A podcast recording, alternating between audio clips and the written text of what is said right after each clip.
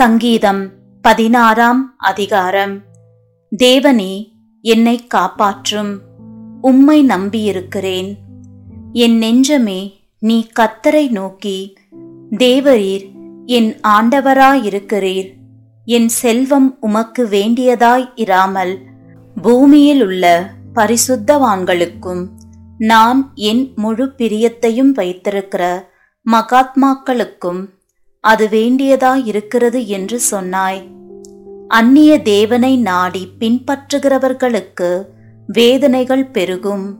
அவர்கள் செலுத்துகிற இரத்த பானபலிகளை நான் செலுத்த மாட்டேன். அவர்கள் நாமங்களை என் உதடுகளினால் உச்சரிக்கவும் மாட்டேன். கத்தர் என் சுதந்திரமும் என் பாத்திரத்தின் பங்குமானவர். என் சுதந்திரத்தை தேவரீர் காப்பாற்றுகிறீர். நேர்த்தியான இடங்களில் எனக்கு பங்கு கிடைத்தது. ஆம் சிறப்பான சுதந்திரம் எனக்கு உண்டு. எனக்கு ஆலோசனை தந்த கத்தரை துதிப்பேன். ராக்காலங்களிலும் என் உள்ளின் திரியங்கள் என்னை உணர்த்தும்.